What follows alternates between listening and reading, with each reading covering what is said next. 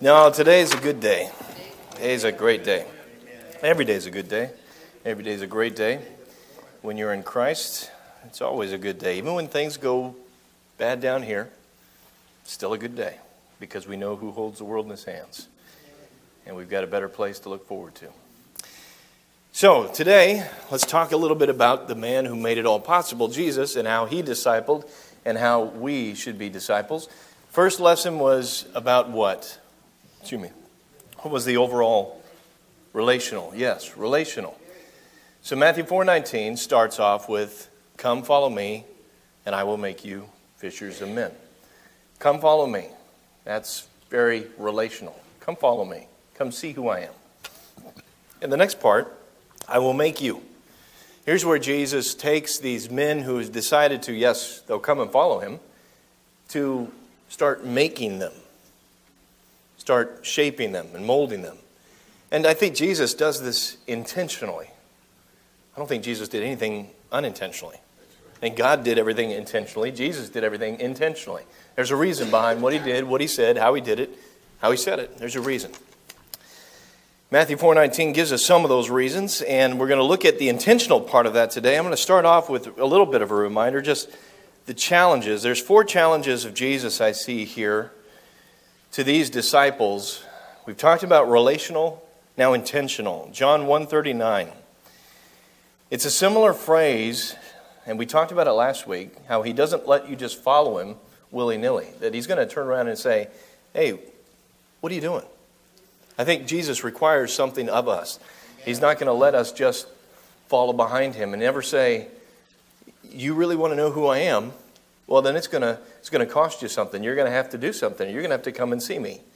And that's what he said. 139 says, He said to them, after they've been following him, the disciples of John there, he comes, he turns around and he says, Come and you will see. Because they say, You know, who are you? What do you seek? And he says, What do you seek? And they say, Where are you staying? And he says, Well, come and see. Come and see where I'm living. Now, this first challenge to these disciples, to these two guys, is very low level in terms of a challenge. They're just saying, Where are you living? What, what are you doing? They, they want to know more. And Jesus says, Okay, well, come and see. Starting off at the very bottom. Just come and see me. Come and see where I'm staying. Come and, come and talk. Let's, let's go talk. The second challenge comes just a few verses down there, 143 after he's said, Come and talk, verse 40 says, One of the two heard John speak and followed him. He was Andrew, Simon Peter's brother. He first found his own brother Simon and said to him, We found the Messiah, which translated means Christ. He brought him to Jesus. Jesus looked at him and said, You are Simon, the son of John. You should be called Cephas, which is translated Peter.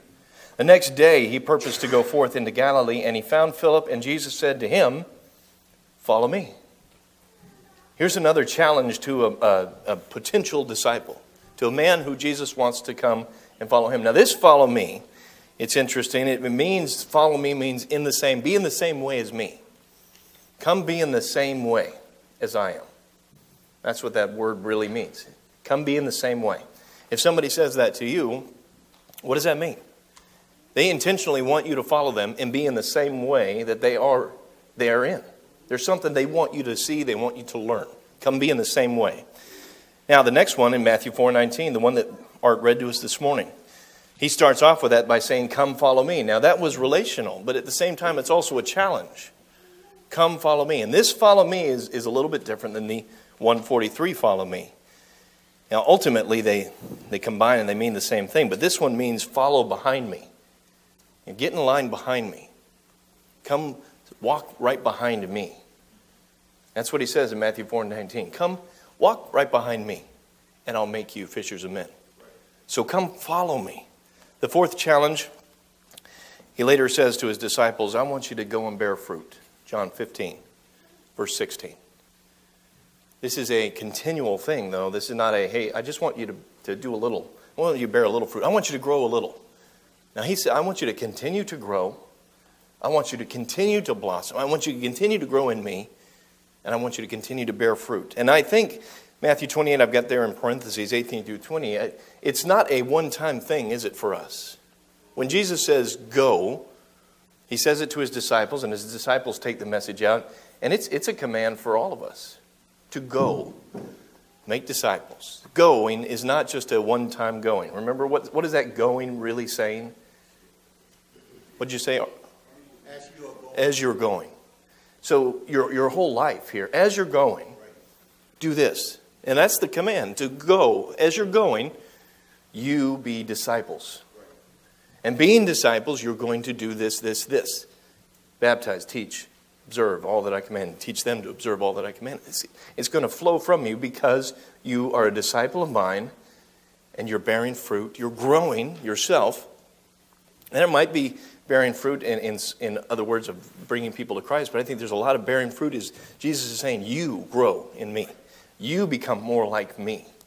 And you becoming more like me shows the world what I want you, them to see, which attracts those people, which will help you baptize, teach. It will do all of that when we bear fruit, when we are those bearing fruit. Now, those four challenges of Jesus the come and see, follow me, come follow me, and then go and bear fruit lead to the intentional life that I think Jesus showed his disciples. Because if we're looking at Matthew 4:19 and saying, okay, so how do we disciple as Jesus discipled? First off, there's relational. Number one, you and I have to have a, some relationship. Because if you're Joe Blow off the street, why would you listen to me? Why would you care? And why would I care about you necessarily? We need to have something here between us. There's got to be some relationship. We have to start it somehow. So that relationship gets started. There's a relational something happening here. Then what happens? There's the intentional part. Because from Jesus going to relational to intentional, I think I need to do the same thing. I get to, to the relational part. Now I'm going to intentionally infuse myself with you. I'm going to intentionally do things that lead you to, to asking me questions. Why do you do that? What, what makes you think that?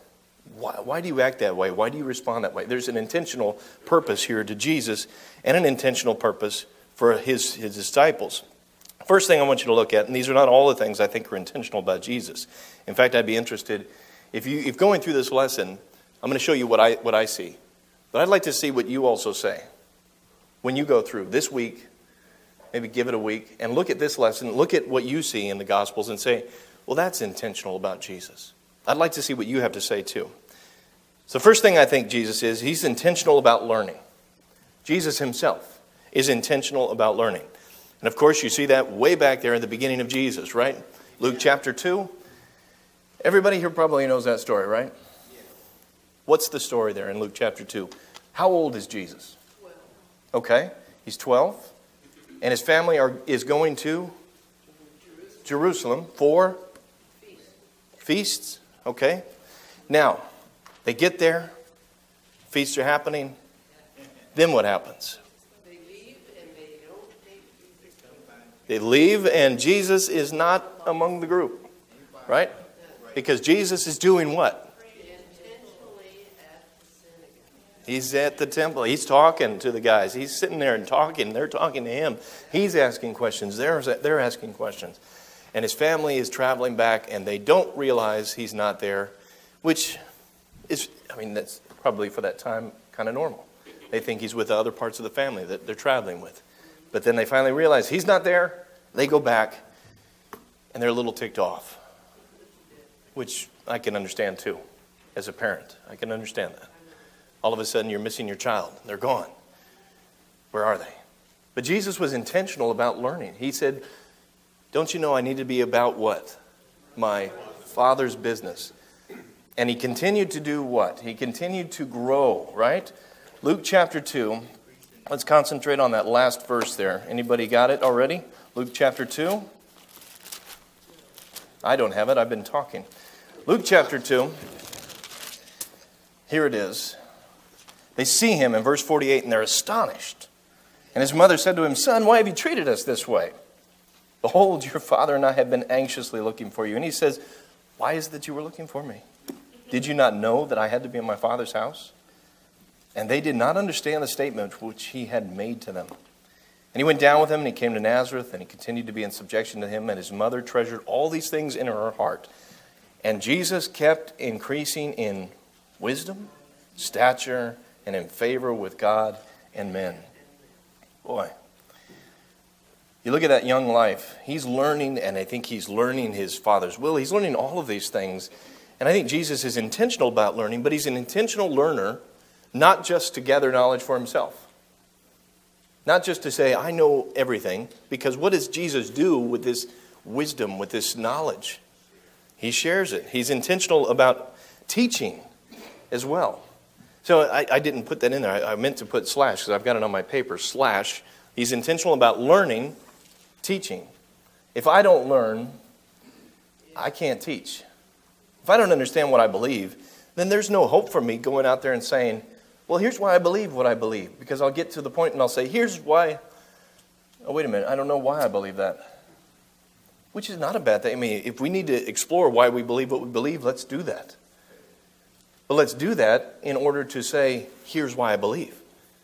Not just to gather knowledge for ourselves, not just to make us look like we know everything and, and anything, but to be able to go out there and say to somebody else, here's why we believe Jesus is the Christ, the Son of the living God. Here's the reasons. Here's why I have this faith in me. That's what Jesus did. Here's why I'm here. Here's why I'm doing what I'm doing. Here's why I'm teaching what I'm teaching. And his disciples, in turn, did the same thing. They didn't gather all this knowledge just for themselves, they gathered the knowledge to give it. Like Peter says, we've, we've recorded all these things and we're passing it down to you, and from them we get all of this here. That it, all things that pertain to life and godliness. So, the first thing I see about Jesus is he's intentional about learning to be able to be teaching. The second thing I think he's intentional about is servitude. Servanthood. Now, would you agree with me that Jesus was an intentional servant? I think so. He came to and not be served, right? Yeah, Matthew 20, 28. He came to serve and not be, just as the Son of Man did not come to be served, but to serve and give his life as a ransom for many. That is Jesus. And you really see it in John 13 here. When John 13 happens and Jesus is washing the feet of the disciples, man, what, what king gets down on his hands and knees and washes the feet of his subjects. Uh, there's no king that I know of, no earthly king that I know of that does that kind of thing. And now you raise the bar from king to the creator. What creator gets down on his knees and washes the feet of the creator? Jesus does. Jesus Christ gets down on his knees and he washes the feet. What example is that? And he says that at the end. I've done this as an example to you. Now, we don't wash each other's feet very often. Well, I don't know. Has anybody washed anybody's feet here in, this, in that manner? It's probably pretty rare. Maybe we should do that next Sunday. Everybody come with a change of socks and shoes and we just wash each other's feet? No? Not going to happen? no. I'll wash everybody's feet, sure. I'll wash your feet. Just don't touch mine. Yeah, how many times have we done that for each other? But Jesus says this is, this is what a leader looks like. This is what a Savior looks like. It's, it's one who gets down on his hands and knees and he washes his feet. But he doesn't do that just to say, look how awesome I am. He does that to say, I've done this as an example for you. Now you go and do the same thing. You go wash somebody else's feet. Physically, you know, do it, or metaphorically, do it however you can. Serve somebody. However you can, serve them. I came to not be served, but to serve. That's the same in his church, too. When we talk about elders, deacons, and things like that, what are they supposed to do? They're supposed to serve, right? Be servants.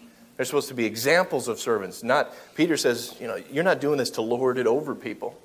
You're doing this to serve because you love the church. You love the body. You love Christ. So if you love Christ, you're going to serve. It should be a, a natural outpour of the disciple. I love you, I'll serve you.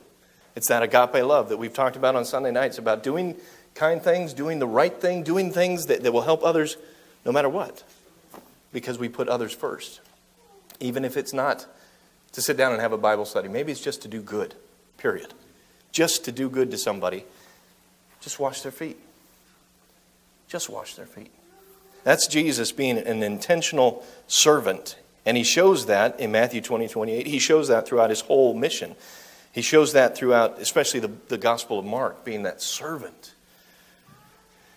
The third thing I see about Jesus is he's intentional about obedience. Jesus spent his entire life doing exactly what his Father wanted him to do. Go over to John chapter 5. Jesus says in John chapter 5, The reason I'm doing this is because of the Father. John chapter 5, verse 19.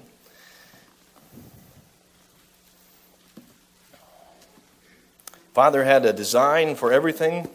There was a purpose that Jesus came.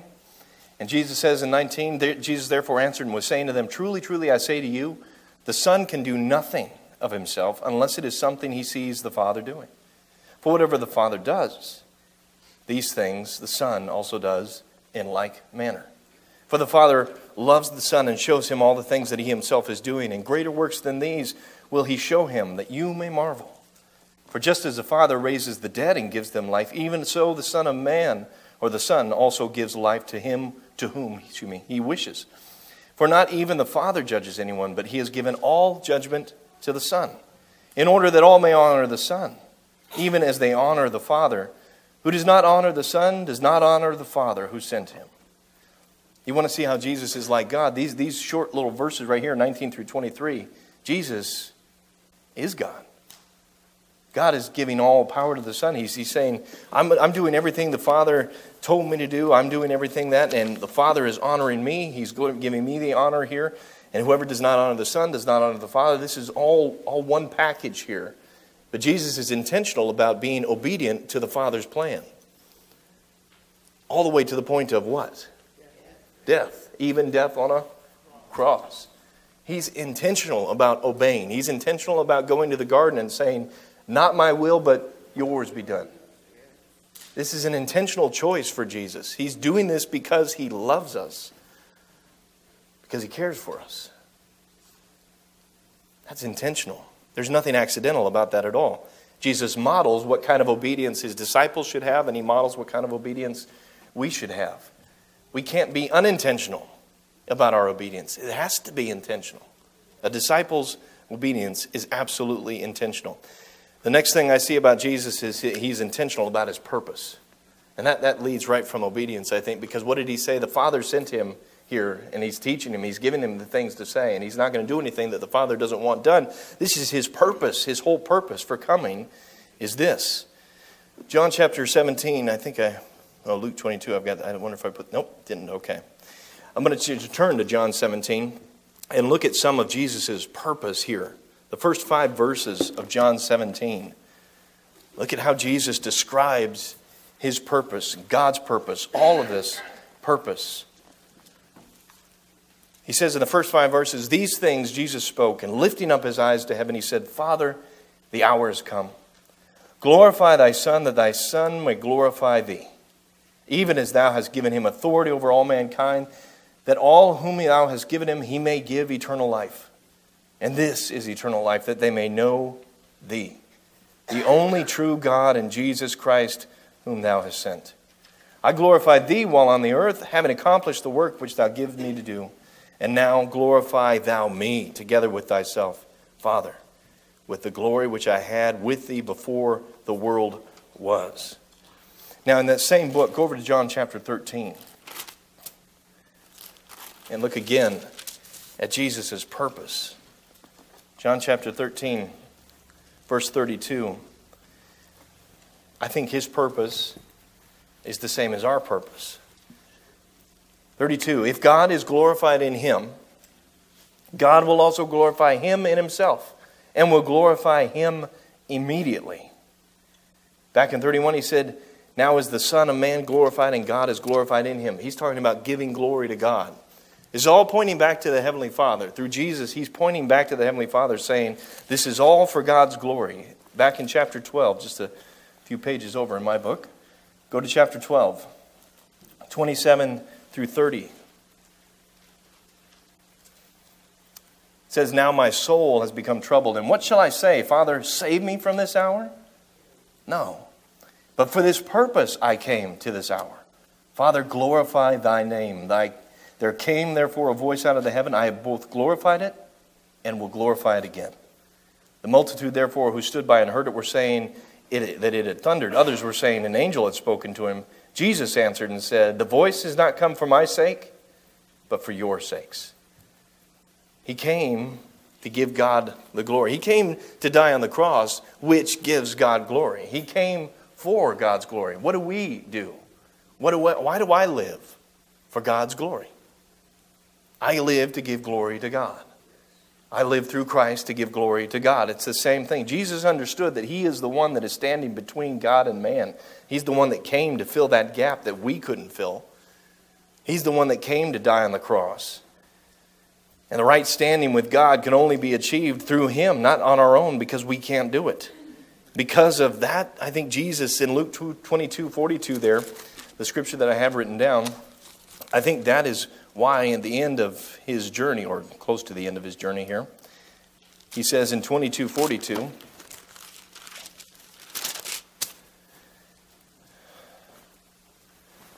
what we've already alluded to the Father, if thou art willing, remove this cup from me, yet but not by my will, not my will, but yours. Yours be done. Submission there. Jesus is submissive to the Father, he's submissive to the plan. He's saying, I'm here for one purpose to glorify you. And glorifying you is doing this is bringing man and, and God back together, bringing you through me, through this bridge, the only one that, that, that you can do this through. And, and that, that, that brings about his purpose. Matthew 4 37, or excuse me, John 4 37. Um, this, I think we even, maybe we didn't talk about it last week. It's my fuzzy brain that thinks we talked about it last week. After Jesus' conversation with the woman at the well, his purpose, he's saying, Here, look, this is my purpose. I'm coming here to do the work of the Father. And after the conversation with the, the woman at the well, the disciples come back and they don't, they're confused. They, they don't even know why he's probably talking to this woman. Number one, the Samaritan woman. Number two, all of this stuff. And they say, You need to eat. And he says, I've got food that you don't know anything about. Verse 33, he says, It says, The disciples therefore were saying to one another, No one brought him anything to eat, did he? And Jesus says to them, My food is to do the will of him who sent me, to accomplish his work. Do not say, There are yet four months, and then comes the harvest. Behold, I say to you, lift up your eyes and look on the fields, they are white for harvest. Already he who reaps is receiving wages and gathering fruit for eternal life, and he who sows and he who reaps may rejoice together. For in this case, verse 37, uh, in this case, the saying is true one sows and another reaps. I sent you to reap that for which you have not labored. Others have labored, and you have entered into their labor. Now, I, I, know we've talked about that before because it, it's, it's interesting how Jesus is planting seeds here among the Samaritans. Now, many of them believed, right? But later on in Acts chapter 8, what happens? Even more, right? And Jesus is, even Jesus is here sowing seeds that are going to be reaped later. And he's saying, look, it, it's ripe. I, I might be sowing seeds here. You're, you're, you're living off of what other people have done. You're going to be soon going to be living off of what I'm doing here because I'm sowing seeds here. And in Acts chapter 8, you see those seeds start to come up. There's this purpose that Jesus says, I've been sent for this purpose to preach this gospel, to, to, to be this, this Savior here. I've been sent for this purpose. I've got to go through Samaria, he tells the disciples. I must go through here. Why? That's my purpose. My purpose is to go through Samaria. My purpose is to plant these seeds so that somebody else can reap them. My purpose is to do this, to glorify God. And it's my purpose too. I hope it's your purpose too. If we're disciples of Christ, we share that purpose. The other thing I see about Jesus after purpose is I think he's intentional about forgiveness. And thank God for that. Thank God Jesus is intentional about forgiveness because, uh, like Bill talked about this morning, or he said something to the effect of, you know, we've got dirty houses. Uh, who doesn't have, who hasn't had who isn't ever in the need of, of God's forgiveness, Jesus' forgiveness? If, if you say you're not, then you're, then you're just outright lying because we all need God's forgiveness. I want you to look at Peter. Luke chapter 24, verse 34. one of the three, one of the, the closest companions of Jesus. Peter denies Jesus, right? They say you're, you're one of them. He says, no, no, uh, no way. He keeps denying him. He keeps denying him till their eyes meet, and then he realizes what he's done. Luke 24 34.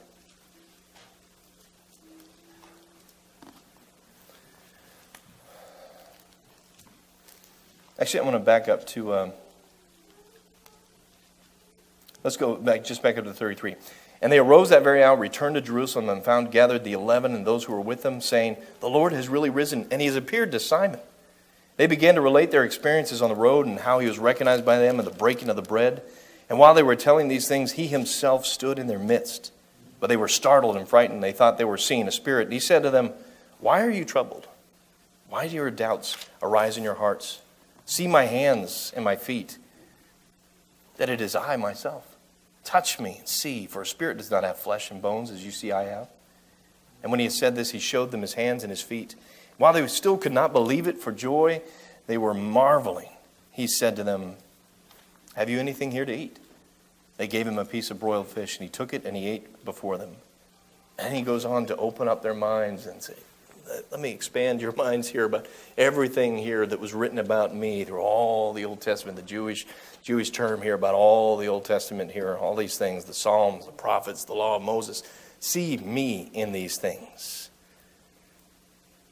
And it's interesting that, that this, this Peter, that it says he's already appeared to Simon, this Peter that, that is restored to Jesus. Not only does Jesus restore Peter, but he gives him a place of honor, doesn't he? I know you've denied me three times. I know you've said that. And not only am I going to forgive you, but I'm going to say, now that you are back, I want you to turn around and I want you to strengthen your brothers. I want to give you a place of honor. And, and I see Jesus doing that. He is intentional about forgiveness, he's intentional about saying, I know what you've done, but I'm going to forgive you. And not only am I going to forgive you, but I am going to honor you. You're going to be a son, you're going to be a daughter. I'm going to put that robe like the prodigal son in Luke 15. I'm going to put that robe back on you. I'm going to put those sandals on your feet. I'm going to put that ring on your hand. I welcome back. And here's your place of honor. You don't have to be a slave in the house. You are a son or a daughter. He's intentional about this forgiveness. He's intentional about letting us back in. And I think God is also glorified in all of that and I've got a few scriptures here I want you to. We've already looked at John 12, 27 through 32, where Jesus talks about his glorifying God and the fact that he's doing what he's been sent to do, right? He's doing what, he's, what, he's, what God has asked him to do. He's spreading the word here. Um, let's see, John 12, maybe we didn't go through that one. 12, 27 through 30. This is the one where he's saying his soul is troubled. And, oh, we did go through that one. We just did, yes. Right. But notice that and in 27 he says, This is the purpose that I came for this hour. Now, again, his purpose, his obedience, and all of this stuff is wrapping up in this forgiveness. Because now he's saying, This is my purpose. I'm going to glorify God. And as he's intentional about forgiveness, and not only does he forgive us, but he gives us a place of honor, he's also glorifying God, and forgiving us glorifies God himself. It brings glory to God when sinners come home. It brings glory to him. He says that in John 12. And what does 1 Timothy 2 4 say? God desires all men to be saved, right? And to come to the knowledge of the truth. That is the man, Christ Jesus, right? He's the one that, that, that truth, that, that grace and mercy, that personification of all of that is that forgiveness. And that glorifies God. Sending his son, Jesus was intentional about coming, God was intentional about sending him. And over in Ephesians chapter 1, Paul reminds us that God has been intentional about purposing you as his sons and as his daughters. Ephesians 1 4 through 6. He says, Just as he chose us in him before the foundation of the world, that we should be holy and blameless before him. In love, he predestined us to what? Adoption as sons through Jesus Christ himself, according to the kind intention of his will, to the praise of the glory of his grace, which he has freely bestowed on us. You look down there at verse 14. this uh, Jesus, this Holy Spirit that he describes in verse 13, this one that, that seals us, that spirit of promise, that proof of purchase that God gives us. He says verse 14, who is given as a pledge of our inheritance with a view to the redemption of God's own possession, to the praise of his glory. Again in verse 12, to the end that we who were first to hope in Christ should be to the praise of his glory. All the way throughout there, in those first 14 verses, Paul is saying all of this is for God's glory. Your purpose is for God's glory. Jesus' purpose is for God's glory. God saving sinners, Jesus saving sinners glorifies God. It's his purpose. That's why Jesus came. He was intentionally coming for that purpose. And one of the last things I want to cover is Jesus was intentional about prayer. I think he's a, a model for prayer. John 11, verse 41. As he's dealing with Lazarus and the death of Lazarus, and he's bringing Lazarus back. One of the things that he says in verse 41 and so they removed the stone. Jesus raised his eyes and said, Father, I thank thee that thou hast heard me. Jesus prays under all circumstances good, bad, hard, whatever. You see him in the Garden of Gethsemane. You see him out all night before he picks the disciples. You see him praying all the time. In fact, when the disciples come and look for him, they say, yeah, People have been out looking for you. What are you doing? And he's praying. Jesus himself praying. John 17, that, that wonderful high priestly prayer for us, Amen. for the disciples then, for the church, for everything. His, his prayer life was intentional. Would you describe your prayer life as an intentional prayer life? I have, a tendency sometimes to make my prayer life a haphazard prayer life because you're moving, you're moving, you're moving, and you're going. My intentional prayer life needs to have more attention because my my uh, example in Jesus Christ was intentional about prayer, extremely intentional about prayer. That's what Mark 135 is, is saying there. You know, where, where have you been? Everybody's looking for you. Well, where do you think he is? He's probably out praying. Somebody should have probably picked up on that sooner or later and said, We can't find him. Well, he's probably praying. He'll be back. He's probably out there praying. Jesus was intentional about all of these things. And I think as he modeled this intentional life, he says, Come follow me and I will make you. So, how does he make them? He makes them by showing them who he is. And this is who Jesus is, or at least part of who Jesus is. Like I said, I want to hear from you too. What do you see intentional in Jesus' life? Jesus was intentional, and I think that we should be intentional in these things. If we're going to be like Jesus, we need to be intentional in that learning, that, that teaching, servanthood, obedience, purpose, forgiveness, and prayer. All of those things. Let's see.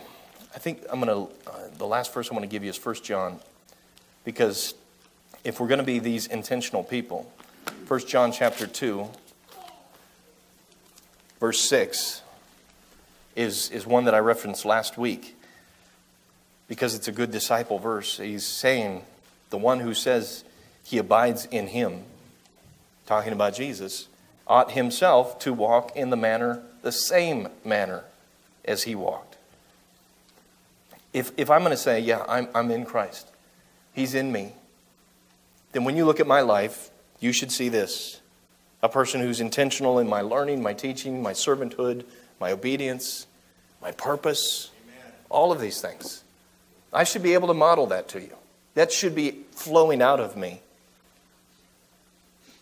I wonder if it is. And you guys would be the judge of that, at least, because I'm not always a good judge of what I am. So I ask you today do I model that? Am I being intentional, at least in your eyes? Do you see me as an intentional disciple of Christ? I want to be that. I want you to be that. I want you to be intentional about the things you do because Jesus was intentional. So, the, one of the questions I'll leave you with this morning is where do you need to be more intentional? Which one of these, maybe it's not these, maybe it's something else, but which one of these or something else are you not paying attention to? Are you haphazardly doing your prayer life? Are you haphazardly learning? You're not, not really learning. When somebody says, Why do you believe what you believe? Ah, you, you, you dread those questions. Maybe you don't know your purpose. Where, where, are you not being intentional? Where do you need to focus in your life here? Is maybe it's one of these, maybe it's not. Because I'm reminded of one of the things that, as we were going through the survey of the entire Bible in the Old Testament, where we talked about intention versus attention. And our intention does not equal our destination, our attention equals our destination.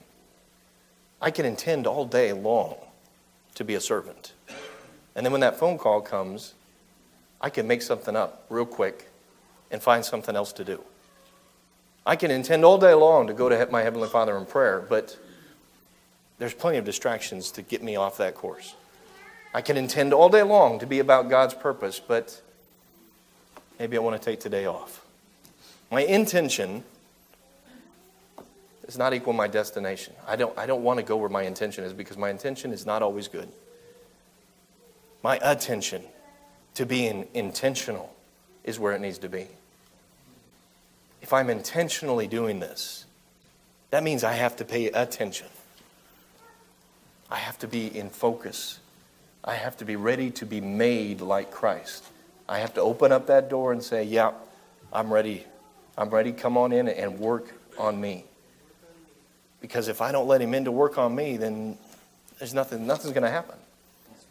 My attention needs to be on him. And then I can intentionally live the way he lived.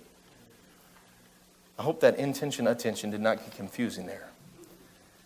Because I want you to live intentionally. I want you to live with purpose. But you're going to have to give attention to the one who's going to let you and help you do that. Jesus Christ and the Spirit that He put in you.